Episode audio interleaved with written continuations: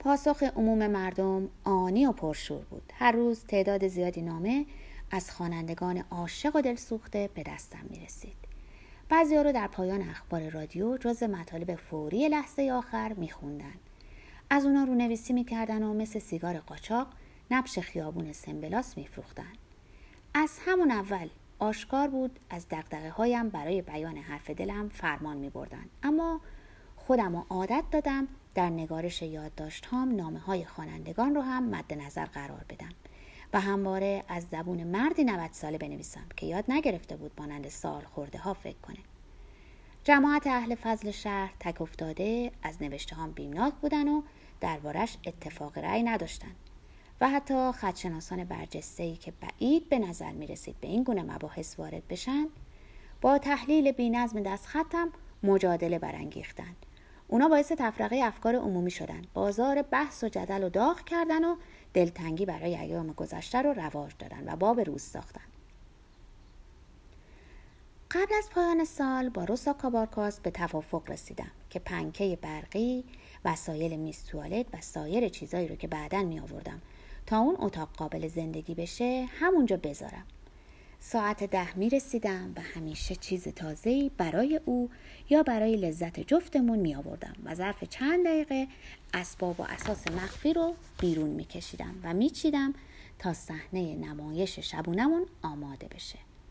قبل از ترک اونجا که هرگز دیرتر از پنج صبح نبود همه چیز رو در محلی امن میذاشتم و با قفل و کلید اونا رو از دستبرد محفوظ می داشتم. اون وقت اتاق خواب حالت محقر همیشگیشو می گرفت و خلوتگاه عشقهای حزین مشتریان هرزگاهی می شد. یه روز شنیدم مارکوس پرس پرشنونده ترین صدای رادیویی از سر صبح تصمیم گرفته یادداشت های یک شنبه رو در برنامه خبری دوشنبه هاش بخونه. همین که تونستم حالت تهوام رو مهار کنم یک که خورده گفتم خودت خوب می‌دونی دلگادینا شهرت خانم خیلی چاقیه که با آدم نمیخوابه. ولی موقعی که بیدار میشیم همیشه روبروی تخت ایستاده و خیره نگاهمون می‌کنه.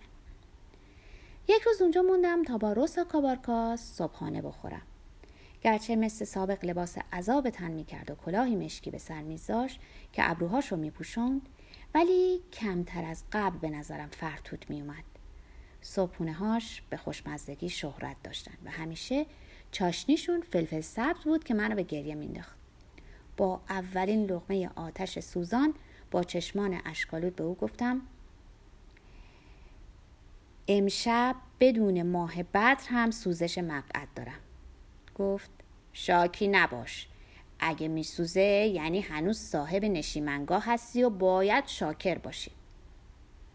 وقتی نام دلگادینا رو بر زبان آوردم جا خورد. گفت اسمش این نیست. اسمش حرفشو قطع کردم. بهم نگو واسه من دلگادیناست. شونه بالا انداخت. خب هر جور تو بخوای.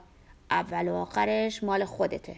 اما اگه از من بپرسی میگم آدم این اسم رو که میشنوه یاد داروی ادرارآور میفته قضیه جمله مربوط به ببر رو که دخترک روی آینه نوشته بود براش تعریف کردم. روسا گفت محال کار او باشه چون سواد خوندن نوشتن نداره. پس کار کی بود؟ شونه بالا انداخت. شاید یه نفر که توی اون اتاق مرد.